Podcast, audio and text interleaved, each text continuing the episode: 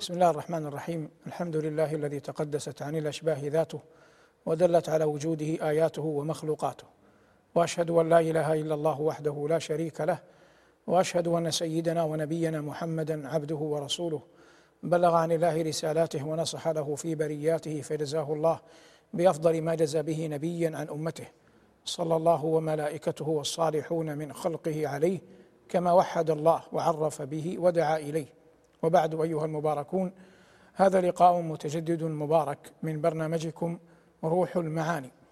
وقد سبق بيان أن هذا البرنامج يعنى بالقرآن الكريم وبالسنة النبوية ونستطرد في الحديث معرفيا وتاريخيا وادبيا ونجعل الغاية الأولى أن نفقه عن الله جل وعلا كلامه وعن رسول الله صلى الله عليه وسلم مراده.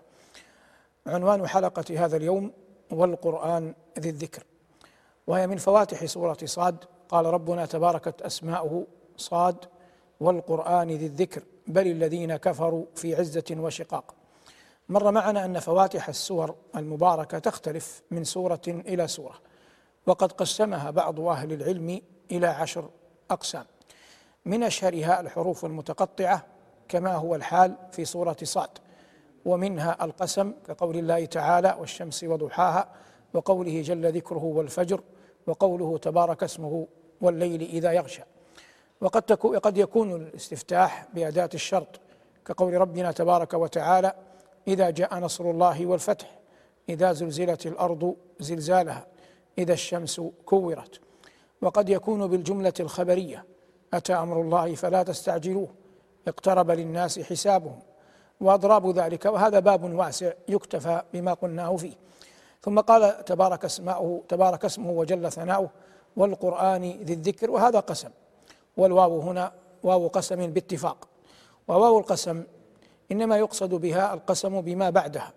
أما من حيث الصناعة النحوية فإنها فإن الاسم بعدها يخفض أي يجر كما نرى هنا قال الله تعالى والقرآن ذي الذكر. قول ربنا ذي الذكر ذي هذه معدودة عند النحاة بمعنى صاحب وهي من الأسماء الخمسة. قال ربنا والقرآن ذي الذكر الذكر هنا بمعنى الشرف والعزة. ومن قرائن ذلك قول الله تبارك وتعالى وإنه لذكر لك ولقومك وسوف تسألون. أي وإنه لشرف لك ولقومك. فقول ربنا جل وعلا هنا والقرآن ذي الذكر تقع لفظ ذي الذكر صفة للقرآن. ثم بين جل وعلا بعد ذلك قوله والقرآن ذي الذكر بل الذين كفروا.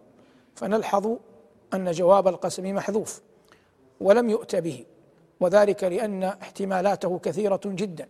لكن ينبغي أن يكون الضابط فيها ما يتعلق بمسألة الرد على مزاعم قريش. فيصبح من التقدير في جواب القسم والقرآن ذي الذكر إن محمدا لرسول. إن القرآن لحق. إن هذا لكلام الله. إن الوعد والوعيد الذي جاء به القرآن واقع لا محالة. كل ذلك مما يحتمله جواب القسم. قال ربنا والقرآن ذي الذكر. ثم قال جل ذكره بل الذين كفروا. وبل هنا للإضراب أي للانتقال والذين كفروا عام أريد به الخاص. فليس المقصود الكفار جميعا بل المقصود بها هنا كفار قريش. الذين بعث فيهم أول رسول الله صلى الله عليه وسلم. بل الذين كفروا في عزة وشقاق. الشقاق الممانعة والعداوة ومحاربة النبي صلى الله عليه وسلم. وأما المراد بالعزة هنا العناد والاستكبار. ليصبح المعنى أن عداوتهم لنبينا صلى الله عليه وسلم إنما مردها إنما مردها إلى الحسد والعناد والاستكبار الذي قذف في قلوبهم. والكبر عياذا بالله من أعظم ما يصرف الناس عن طاعة الله. والله جل وعلا يقول سأصرف عن آياتي الذين يتكبرون في الأرض بغير الحق. والكبر يقع على أضراب. كبر على الله تبارك وتعالى وهو أشنعها حالا. قال الله تعالى عن النمرود قال أنا أحيي وأميت. وقال الله عن فرعون أليس لي ملك مصر وهذه الأنهار تجري من تحتي. فهذا كبر على الله. ويأتي الكبر كبر على الرسل. كقول ثمود لصالح بل هو كذاب أشر وقول قوم فرعون لموسى وهارون أنؤمن لبشرين مثلنا وقومهما لنا عابدون وما يقوله كفار قريش في حق رسول الله صلى الله عليه وسلم. وهذان الضربان لا خلاف أنهما كفر محض وأما غير ذلك فقد يكون الكبر كبر على الناس وهذا قد يوجد حتى في بعض من ينتسب إلى الفضل وإن كان يقدح فيه. لكن الكبر ينبغي أن لا يكون في قلب المؤمن قال عليه الصلاة والسلام يحشر المتكبرون يوم القيامة أمثال الذر في صور الرجال يطاؤهم الناس. وقال عليه الصلاة والسلام لا يدخل الجنة من في قلبه مثقال ذرة من كبر. والجمع بين هذا الحديث وبين القواطع أن مآل أهل التوحيد في الجنة أن المعنى لا يدخل الجنة ابتداء أن المعنى لا يدخل الجنة ابتداء. قال ربنا جل وعلا والقرآن ذي الذكر بل الذين كفروا في عزة وشقاق. ثم قال أصدق القائلين كم أهلكنا من قبلهم من قرن فنادوا ولا تحين مناص.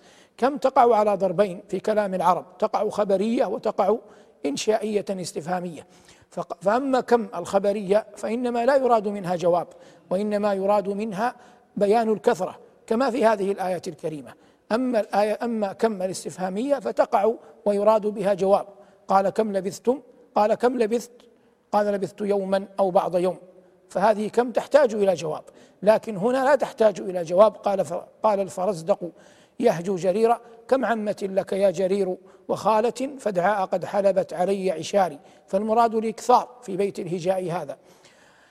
قال أصدق القائلين كم أهلكنا من قبلهم من قرن؟ فنادوا ولا تحين مناص. والقرن قيل إنه مئة عام. وقيل إنه ثمانون وقيل غير ذلك. والصواب إن شاء الله أن المعنى أي جيل وأي قوم يكون أندادا لدات في السن ثم يذهبون جميعا هذا قرن. إذا كنت وقد قالت العرب في أشعارها أن الإنسان إذا كان في قرن ثم خلف أهله وراء ظهره قيل له فأنت غريب لأنه يصبح قد نشأ في قرن آخر. قال ربنا جل وعلا هنا كم أهلكنا من قبلهم من قرن؟ أي كم من أمم خالية؟ وعصور غابرة وأزمنة مضت كان أهلها يملؤون السهل والجبل. ومع ذلك لما طغوا وتجبروا أهلكهم الله جل وعلا. كم أهلكنا من قبلهم من قرن فنادوا. أي تلك القرون التي أهلكت. استغاثوا واستجاروا. فنادوا لكن لم يكن ينفعهم. ذلكم الغوث ولا الاستجارة. لما؟ لأن الله قال بعدها فنادوا ولات حين مناص. أي وليس الحين حين مناص. فلا تعمل عمل ليس والتاء زيد بها للتوكيد والاسم محذوف مقدر والمعنى ولا تلحين حين مناص. لأن الله جل وعلا قد قضى أن الإيمان يكون على ضربين إيمان اختياري وإيمان اضطراري. فأما فأما الإيمان الاختياري فيكون قبل أن تغرغر الروح قبل أن يحل العذاب فهذا يقبل. أما إذا حل العذاب وظهرت بوادره فهذا لا يقبل البتة إلا ما كان من رحمة الله جل وعلا بقوم يونس. قال ربنا جل وعلا فلولا كان من القرون من قال ربنا جل, جل وعلا فلولا كانت قرية آمنت فنفعها إيمانها إلا قوم يونس لما آمنوا كشفنا عنهم عذاب الخزي في الحياة الدنيا. وإلا الأصل في المسألة كما قال الرب تبارك وتعالى فلم يك ينفعهم إيمانهم لما رأوا بأسنا سنة الله التي قد خلت في عباده. فالإيمان الاضطراري لا يقبل. فمعنى قول الله جل وعلا فلم يكن فقول الله جل وعلا هنا فنادوا ولا حين مناص أي أنهم استغاثوا واستجاروا وطلبوا رفع العذاب لكن ذلكم الغوث لم يكن ينفعهم لأنه وقع منهم موقع موقع اضطرار. فنادوا ولا حين مناص. وعجبوا أن جاءهم منذر منهم. فهذا الخطاب إلى كفار قريش. وعجبوا أن جاءهم منذر منهم هو رسولنا صلى الله عليه وسلم. وهذه علة في الأمم كلها. فإن الأمم كلها اعترضت على أن من كان منهم رسول كان بشرا وكلهم أو جلهم طالبوا بالملائكة. وقد أخبر الرب تبارك وتعالى أن هذا لن يكون ولو جعلناه ملكا لجعلناه رجلا. وللبسنا عليهم ما يلبسون. اذا الأمر سيبقى سيبقى على حاله. قال ربنا جل وعلا هنا وعجبوا أن جاءهم منذر منهم. وقال الكافرون هذا أي محمد صلى الله عليه وسلم ساحر كذاب. كذاب ان يخترق الكذب على الله وأن الله لم لم يرسله بحسب زعمهم. وساحر أن يفرق بين بين الأب وابنه فما يأتي به كما يأتي السحرة به في الناس. وكل ذلك باطل في حق رسولنا صلى الله عليه وسلم. ثم قال ربنا وعجبوا أن جاءهم منذر منهم وقال الكافرون هذا ساحر كذاب أجعل الآلهة إلها واحدا إن هذا لشيء عجاب. وقد ورد عند بعض أهل التفسير بسبب نزول هذه الآية أن كفار قريش أتوا أبا طالب عم النبي صلى الله عليه وسلم فقالوا له يا أبا طالب كف عنا ابن أخيك إنه يذم آلهتنا ويسفه أحلامنا. فاستدعى أبو طالب رسول الله صلى الله عليه وسلم فلما قدم بين يديه أخبره بشكوى قومه له فقال يا عم إنما أدعوهم إلى إلى كلمة لو قالوا بها دانت لهم ملك الله لهم بها العجم وتدين لهم بها العرب أو كلمة نحوها. فقال له أبو جهل قلها وأبيك نعطيك إياها وعشر أمثالها. فقال صلى الله عليه وسلم لهم قولوا لا إله إلا الله. فخرجوا من عنده ينفضون ثيابهم ويقولون أجعل الآلهة إلها واحدا إن هذا لشيء يراد إن هذا لشيء عجاب. هذا ما كان منهم عياذا بالله. وإذا استطردنا في الحديث تاريخيا فإن أبا طالب أحد أعمام النبي صلى الله عليه وسلم. والنبي عليه السلام هو محمد بن عبد الله بن عبد المطلب بن هاشم بن عبد مناف بن قصي بن كلاب. وينتهي نسبه إلى عدنان وعدنان قطعا من ذرية إسماعيل وإسماعيل ابن للخليل إبراهيم عليه السلام. فنبينا عليه السلام قطعا من ذرية إبراهيم ولهذا قال في حديث الإسراء وأنا أشبه ولده أي إبراهيم به. وقد مر معنا هذا تفصيلا. نعود هنا لأعمام النبي صلى الله عليه وسلم. المحفوظ المشهور عند العلماء أن النبي عليه السلام في الأصل له عشرة أعمام. أدرك بعثته صلوات الله وسلامه عليه منهم أربعة. أربعة أدركوا البعثة النبوية. أما ستة فقد ماتوا قبل أن يبعث الله نبيه ورسوله بالهدى ودين الحق. هؤلاء الأربعة اثنان منهم آمنوا واثنان منهم كفروا لم يؤمنوا. فأما الذين آمنوا فحمزة والعباس. وأما اللذان كفر اما اللذان كفر فهما أبو طالب وأبو لهب إلا أنه شتان ما بين حال أبي لهب وحال أبي طالب. فأما أبو لهب فاسمه عبد العزى وسمي بأبي لهب أو كني بأبي لهب وليس له ولد اسمه أبو لهب لأن خديه كان محمرين. فكان فيه مسحة جمال وإلا قيل إن اسمه عبد العزى. وهذا كان أشد الناس خصومة على النبي صلى الله عليه وسلم بالرغم من أنه عمه.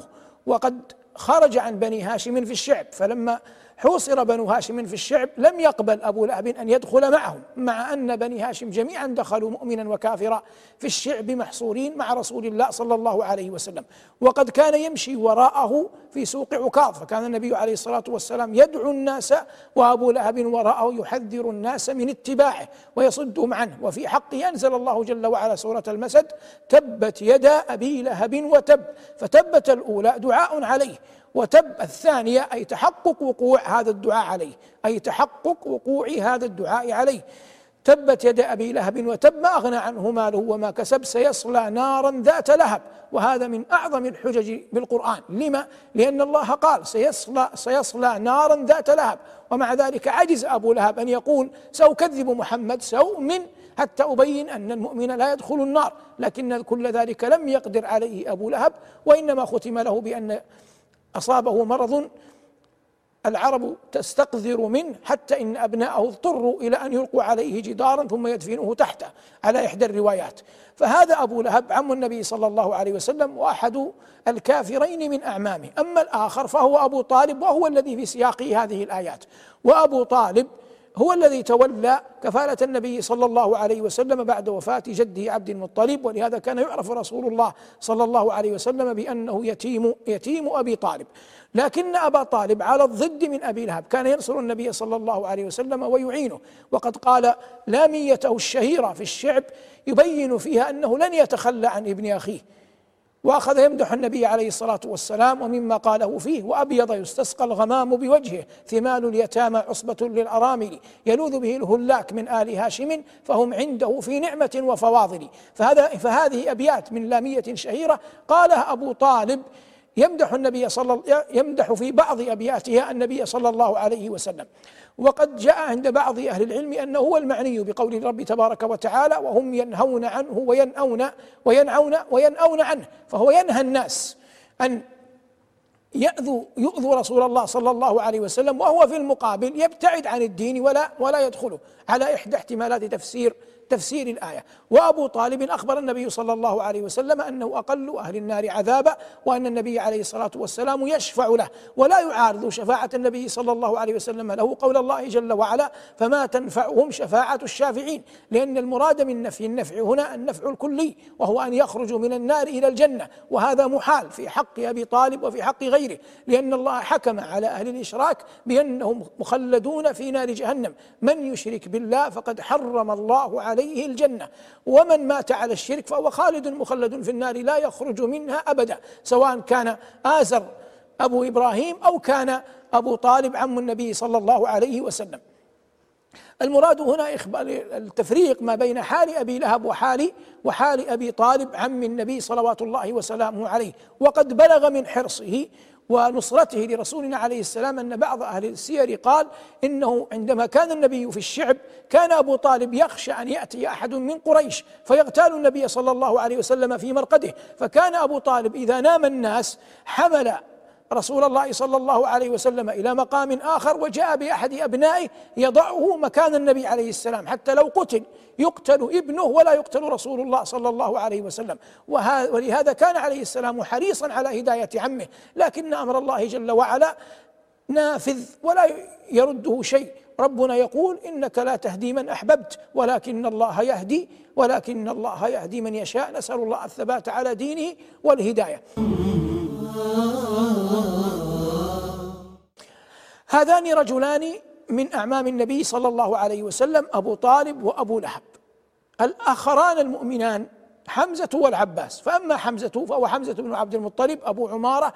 عم النبي صلى الله عليه وسلم تقدم إسلامه وهاجر إلى المدينة وكان ذا شوكة ومنعة وعزة وهو الذي كانت له اليد الطولى في معركة بدر يضرب كفار قريش بسيفه حتى أضر بهم كثيرا مما اضطر هند بنت عتبة قبل أن تسلم أن تدعو وحشيا فتجعل له العتق من الرق هي وبعض قراباتها على أن يقتل حمزة.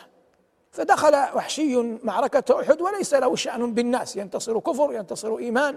تغلب قريش يغلب محمد صلى الله عليه وسلم. لم يكن وحشي في حالته تلك يعني هذا الأمر. إنما كان ينشد حريته وأن يخرج من العتق والأسر. فحمل حربته بيده. يتوخى أين حمزة؟ فلما رأى حمزة يهدر في الجيش ويضرب الخصوم بسيفه انتهز فرصة ما حتى رماه بحربة كانت في يده فقتله. فبعد سنين لما أظهر الله دينه وأعلى كلمته ودخل الناس في دين الله أفواجا جاء وحشي إلى النبي صلى الله عليه وسلم. فقص على النبي عليه السلام كيف قتل حمزة. فدمعت عيناه صلى الله عليه وسلم. ولا ريب أن القلوب أحيانا بل في أكثر أحوالها تكون محبة أكثر لبعض من حولها من غيرهم. وهذا شيء يقذفه الله جل وعلا في القلوب. وقد كان النبي صلى الله عليه وسلم يحب حمزة حبا عظيما يحب عمه حمزة حبا عظيما. فيروى أن النبي عليه الصلاة والسلام قال لوحشي غرب وجهك عني. صعب عليه أن يرى قاتل قاتل حمزة. صعب عليه أن يرى قاتل حمزة. لكن هناك فرق بين أن يقع هذا فيقتل وحشي حمزة زمن الكفر ثم يسلم. وبين أحوال أخر يريد الإنسان فيها أن يؤذي أحدا يحب يحبه ثم لا يلبث أن يندم. فيكون من الضحية؟ الضحية الذي توسط في الفعل. يقولون إن هارون الرشيد لما أراد أن ينكب البرامكة ويقع منه ما وقع نحوهم أتى برجل يقال له سالم كان حاجبا مؤتمنا عنده. فأعطاه طستا. وقال يا سالم ائتني برأس جعفر.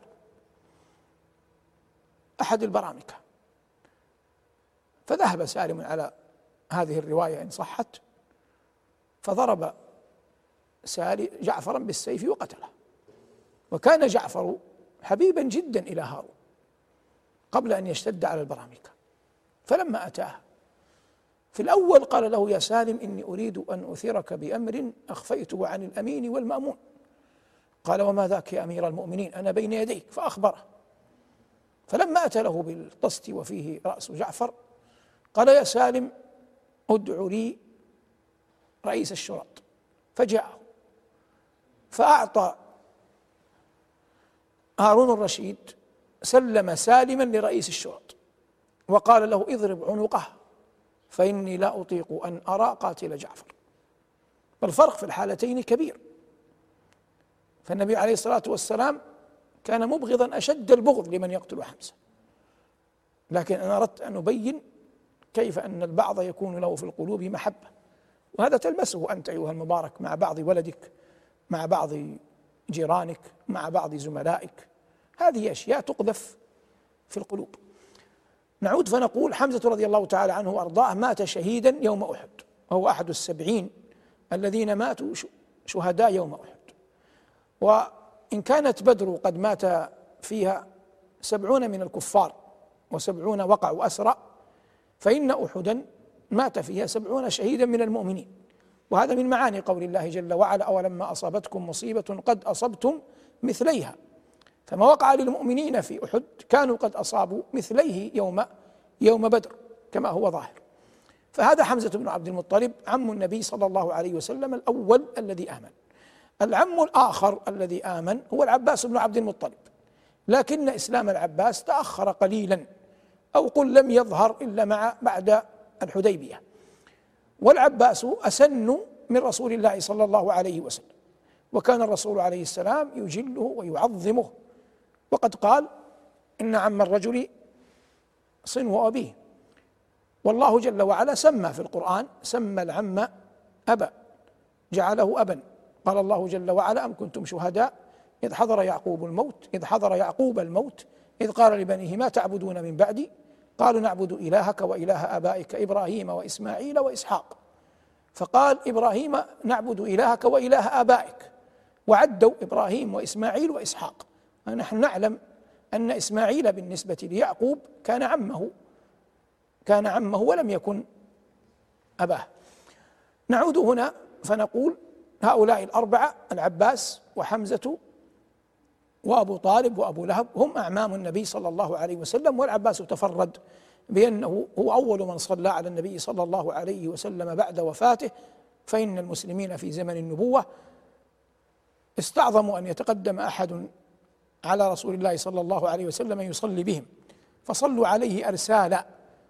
فكان كما روي أول من صلى عليه عمه العباس بن عبد المطلب. هذا ما وقع بين يدي أبي طالب. قال ربنا وانطلق الملأ منهم أشراف الناس السادة أصحاب الكلمة. وانطلق الملأ منهم أن امشوا واصبروا على آلهتكم. إن هذا لشيء يراد. أي أن محمدا يريد بكم كيدا.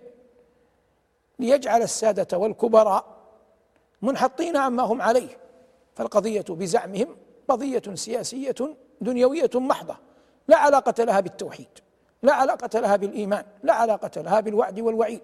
إن هذا لشيء يراد. ثم أرادوا أن ينبئوا الناس أنهم على الحق فقالوا ما سمعنا بهذا؟ وهذا نفي. ما سمعنا بهذا في الملة الآخرة؟ أي الملة النصرانية. فإننا لا نعرف عنهم إلا التثليث. أما التوحيد الذي جاء به محمد أجعل الآلهة إلها واحدة فهذا لم يخبرنا النصارى به ولم يدلونا عليه. هذا كله مما قاله كفار قريش حتى يتنصلوا من إيمانهم برسول الله صلى الله عليه وسلم. ما سمعنا بهذا في الملة الآخرة إن هذا إلا اختلاق. أمر زعمه محمد صلى الله عليه وسلم من عند نفسه. ثم قالوا أنزل عليه الذكر من بيننا بل هم في شك من ذكري بل لما يذوقوا عذاب. أنزل عليه الذكر من بيننا هذا من كلامهم وحسدهم لنبينا صلى الله عليه وسلم. ونظيره في القرآن قول الله جل وعلا وقالوا لولا نزل هذا القرآن على رجل من القريتين عظيم. ولولا نزل هذا قالوا لولا نزل هذا القرآن على رجل من القريتين عظيم. أو نزل عليه الذكر من بيننا يقول قال ربنا بل هم في شك من ذكري بل هنا للإضراب للانتقال وللإضراب الإبطالي يعني تبطل زعمهم. يعني ليست القضية أنه أنزل الذكر عليه من بينهم بل القضية الحقيقية أنهم في شك أصلا بل هم في شك من ذكري بل لما يذوقوا عذاب هذا إضراب يراد به الانتقال لكن لا يريد به الإبطال الأول لأن الكلمة الأول الذي بين الأول والأخير إنما هو كلام الله جل جلاله. بل هم في شك من ذكري بل لما يذوقوا عذاب. أم عندهم خزائن رحمة ربك العزيز الوهاب. النبوة من أعظم الرحمات وأجل العطايا وهي لا تكتسب وإنما هبة ربانية من الله جل وعلا لبعض عباده. الله أعلم حيث يجعل رسالته. لا تطلب بدعاء ولا بغيره. فالله جل وعلا يقول ما الذي دفعهم إلى هذا القول وما الذي حثهم إليه وبعثهم حتى يقولونه؟ هل يملكون خزائن الرحمة الإلهية فيضعونها حيث شاءوا. محال هذا لأن الله جل وعلا عزيز لا يغلب حتى يتسلط على على خزائن رحمته. والله جل وعلا وهاب يهب لمن يشاء. فلا سلطان لهم لا من القبيل هذا ولا من السبيل ذاك. فكل أقوى فكل أقوالهم مردودة عليهم. أم عندهم خزائن رحمة ربك العزيز الوهاب؟ ويجب أن نعلم أن الله جل وعلا عزيز وهاب. وأن نظهر افتقار وأن نظهر افتقارنا إلى ربنا جل وعلا.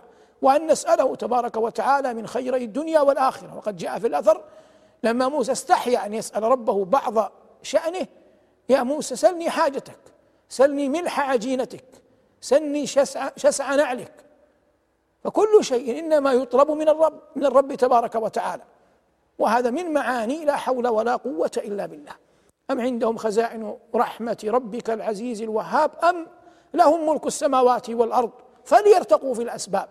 ومسألة الرقي في الأسباب هي جاء بها القرآن لكنها لفظة جاهلية معروفة. فقد قال زهير بن أبي سلمى وهو أحد شعراء المعلقات. والمعلقات في استطرادنا الأدبي مقطوعات طويلة بخلاف المقطوعات القصيرة في الشعر.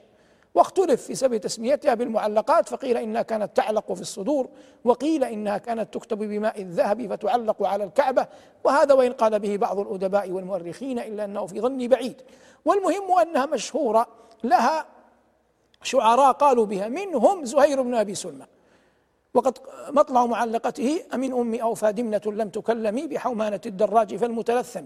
وفيها بيت شهير يقول ومن هاب أسباب المنايا يلنه وإن يرقى أسباب السماء بسلم.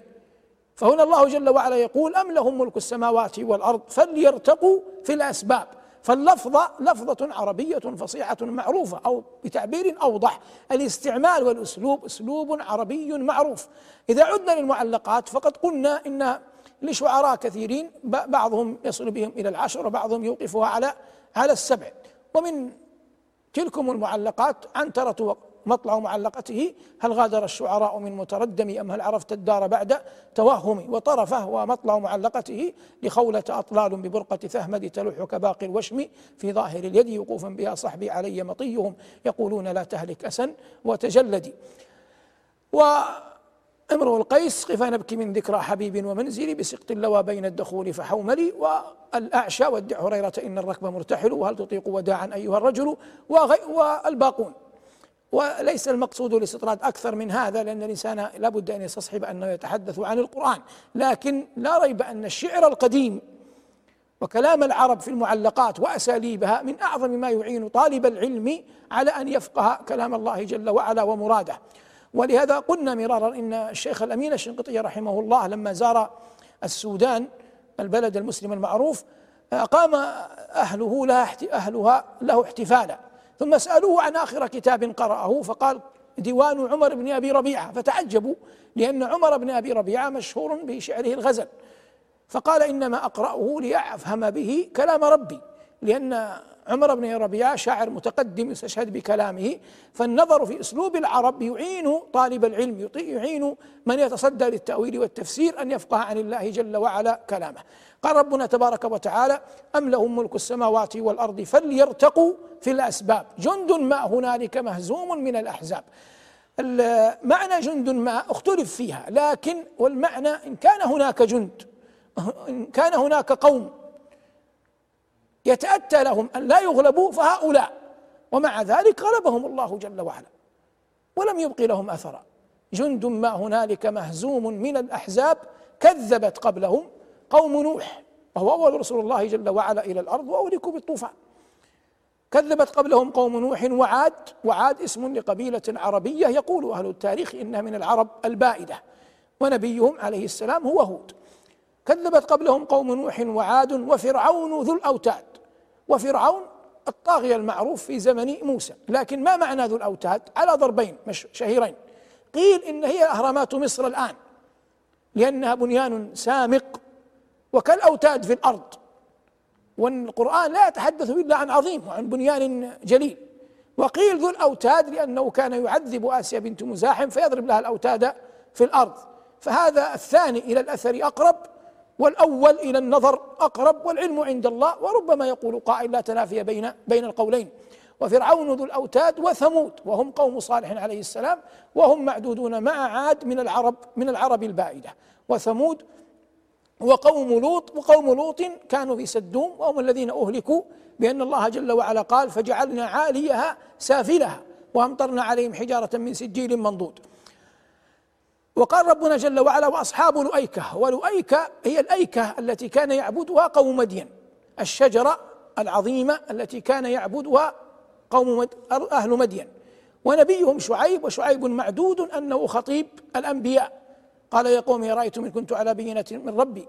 وفيه قوله قوله وما توفيقي إلا بالله عليه توكلت وإليه أنيب. ويا قوم لا يجرمنكم شقاقي أن يصيبكم مثل ما أصاب قوم نوح أو قوم هود أو قوم صالح. وما قوم لوط منكم ببعيد. واستغفروا ربكم ثم توبوا إليه. إن ربي رحيم ودود.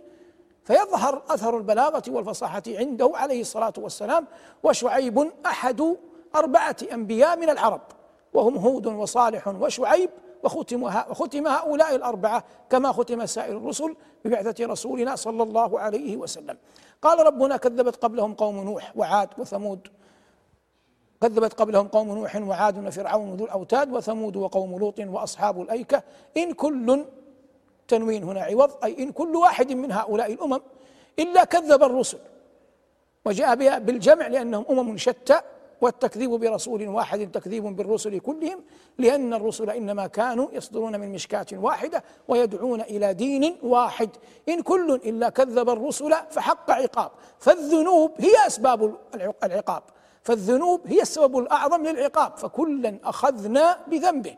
إن كل إلا كذب الرسل فحق عقاب. ثم جاء الحديث عن هؤلاء الكفار من قريش الذين نفضوا أيديهم وخرجوا من عند أبي طالب غاضبين على رسولنا صلى الله عليه وسلم أن دعاهم للتوحيد. وما علموا أن الله ما أقام البراهين ولا نصب الموازين إلا ليعبد جل وعلا وحده دون سواه. فقال الله جل وعلا وما ينظر هؤلاء؟ هؤلاء اسم إشارة. يعود على كفار مكة يراد به كفار مكة. وما ينظر هؤلاء إلا صيحة واحدة. تأخذهم فما لها من فواق. والفواق مقدار ما بين الحلبتين في الناقة. ما مقدار ما بين الحلبتين عندما تحلب الناقة. ما لها من فواق. وقالوا ربنا وهذا من جهلهم وسفههم عجل لنا قطنا حظنا نصيبنا. أنت تقول يا محمد إن العذاب في الآخرة لا نريده في الآخرة. نريد أن نستعجله وهذا من السفاهة بمكان. وقالوا ربنا عجل لنا قطنا قبل يوم الحساب لكن لما منع الله جل وعلا أن يعذبوا لأمرين؟ لأن الله جل وعلا جرت سنته لو كانت هناك آية لهلكوا عن بكرة أبيهم ولن يتناسل منهم أحد. والأمر الأظهر ما قاله الله جل وعلا في سورة أخرى وقالوا اللهم إن كان هذا هو الحق من عندك فأمطر علينا حجارة من السماء أو ائتنا بعذاب أليم. قال أصدق القائلين. وما كان الله ليعذبهم وأنت فيهم. صلوات الله وسلامه عليه. وما كان الله ليعذبهم وأنت فيهم. صلوات الله وسلامه عليه. فهو أمنة لأمته من العذاب. فهو أمنة لأمته من العذاب. صلوات الله وسلامه عليه. وهذا بعض من مقامه عند ربه عليه الصلاة والسلام. اصبر على ما يقولون. أيا كان حديثهم أيا كان خطبهم اصبر على ما يقولون. ثم عزاه بأن يتحلى بسير النبيين قبله. اصبر على ما يقولون واذكر عبدنا داود ذا الأيدي إنه أواب. وقد أفردنا لقاء تاما عن داود عليه السلام. هذا ما تيسر إراده وتهيأ إعداده وأعان الله على قوله وصلى الله على محمد وآله والحمد لله رب العالمين. والسلام عليكم ورحمة الله وبركاته.